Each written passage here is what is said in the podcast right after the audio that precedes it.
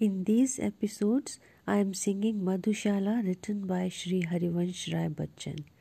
Madhushala, that is the tavern, the house of wine, is a book of 135 quatrains, that is verses of four lines called Rubai. The poet tries to explain the complexity of life with his four instruments, which appear in almost every verse. First, Madhu or Madira or Hala, that is wine. Second, Saki, that is server. Third, Pyala, that is cup or glass. And the fourth, Madhushala or Madirale, that is pub or bar.